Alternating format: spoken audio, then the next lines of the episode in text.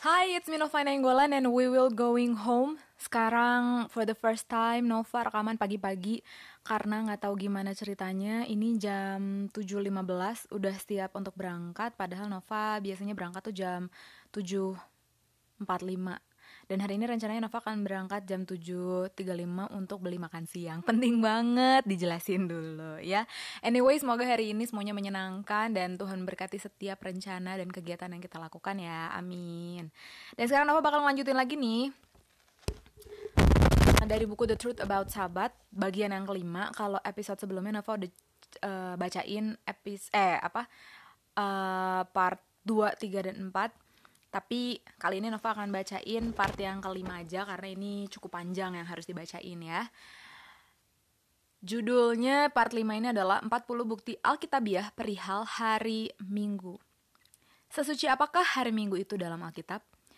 Di sini ada 40 poin. Oh iya, tadi kan judulnya juga 40 bukti Alkitabiah ya.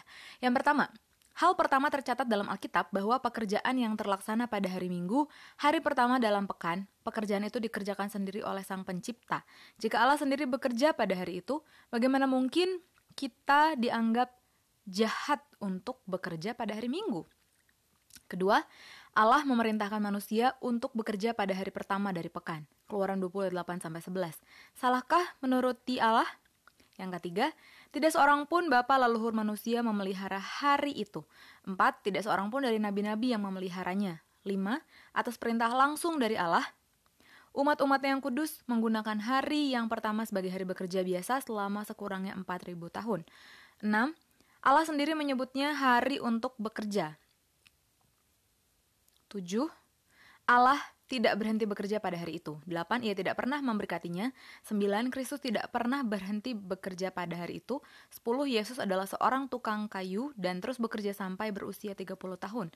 Ia memelihara hari sabat dan bekerja selama 6 hari sepekan, sebagaimana semua orang lakukan. Namun, banyak kali ia bekerja keras pada hari Minggu. 11.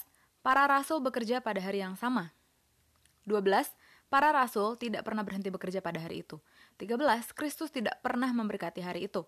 14. Hari itu tidak pernah diberkati oleh oknum ilahi. 15. Hari itu tidak pernah dikuduskan. 16. Tidak ada hukum yang pernah diberikan untuk memelihara hari itu, namun bukan suatu pelanggaran untuk bekerja pada hari itu. Tetapi di mana tidak ada hukum Taurat, di situ tidak ada juga pelanggaran Roma 4 ayat 15. 17. Tidak ada satu ayat pun dalam kitab perjanjian baru yang melarang untuk bekerja pada hari itu. 18. Tidak ada sanksi atau hukuman bagi yang melanggar pada hari Minggu. 19. Tidak ada berkat yang dijanjikan bagi mereka yang memeliharanya. 20. Tidak ada petunjuk tentang bagaimana cara memelihara hari itu kalau Tuhan menghendaki hari itu dipelihara, tentu tidak demikian. 21. Hari itu tidak pernah disebut sebagai hari sabat umat Kristiani. 22. Hari itu tidak pernah disebut sebagai sabat. 23. Itu sama sekali bukanlah hari Tuhan. 24 bahkan tidak pernah disebut sebagai hari perhentian. 25 tidak ada sebutan kekudusan apa pun diberikan pada hari itu. Jadi, mengapa kita menganggapnya hari kudus? 26 itu hanya disebut sebagai hari pertama dalam pekan. 27 Yesus sama sekali tidak pernah menyinggung tentang hari itu, tidak pernah menyebut dengan bibirnya sejauh apa yang tercatat dalam kitab suci.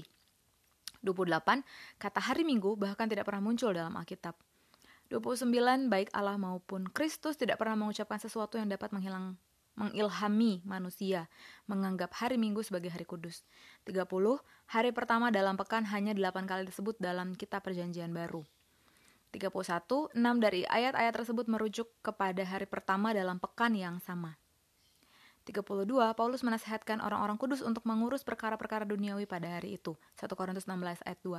33. Di seluruh perjanjian baru kita hanya menemukan satu catatan pertemuan keagamaan yang diadakan pada hari itu. Itu pun berlangsung pada malam hari, yaitu hari Sabtu malam, kisah 20 ayat 5 sampai 12. 34. Tidak ada kenyataannya bahwa mereka pernah mengadakan kumpulan sebelum atau sesudahnya. 35. Bukan kebiasaan mereka berkumpul pada hari itu. 36. Tidak diperlukan mengadakan perjamuan pada hari itu. 37. Kita hanya mempunyai satu catatan saja tentang hal tersebut. Kisah 20, 20 ayat 7. Tetapi kejadian 2 ayat 46 mengatakan bahwa mereka mengadakannya setiap hari. Perhatikan juga kisah 20 ayat 7 yang tidak menyebutkan sesuatu tentang air anggur. Jadi mereka tidak seharusnya sedang mengadakan perjamuan kudus. Yesus membuat perjamuan pada hari Kamis malam. Lukas 22, tidak pernah pada hari Minggu. 39, Alkitab tidak mengatakan bahwa hari pertama dalam minggu itu untuk merayakan hari kebangkitan Kristus, baptisan yang merupakan perayaan kematian dan kebangkitan Yesus. Roma 6 ayat 3 sampai 5. Yang ke-40, terakhir perjanjian baru tidak menyatakan apa-apa mengenai perubahan hari Sabat atau kekudusan hari pertama tersebut. Sekarang Anda sudah mendapatkan 40 fakta Alkitab mengenai hari Minggu. Satu hari yang Alkitab katakan sebagai hari pertama dalam minggu. Jadi, pertanyaan yang perlu kita tanyakan adalah, jika Alkitab tidak pernah mengakui hari Minggu sebagai hari ibadah dalam tiap pekan, siapa yang telah melakukannya? Sebelum saya menjawab pertanyaan yang sangat penting ini, saya mau Anda sekali lagi meninjau 40 pandangan di atas.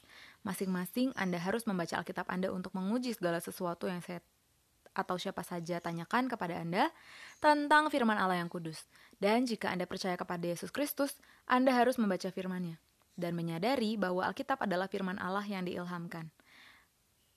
Firman Allah adalah kebenaran, itu adalah kekal sebagaimana Allah sendiri. Dengan demikian, siapa saja yang melawan firman Allah melakukan kesalahan yang menyedihkan.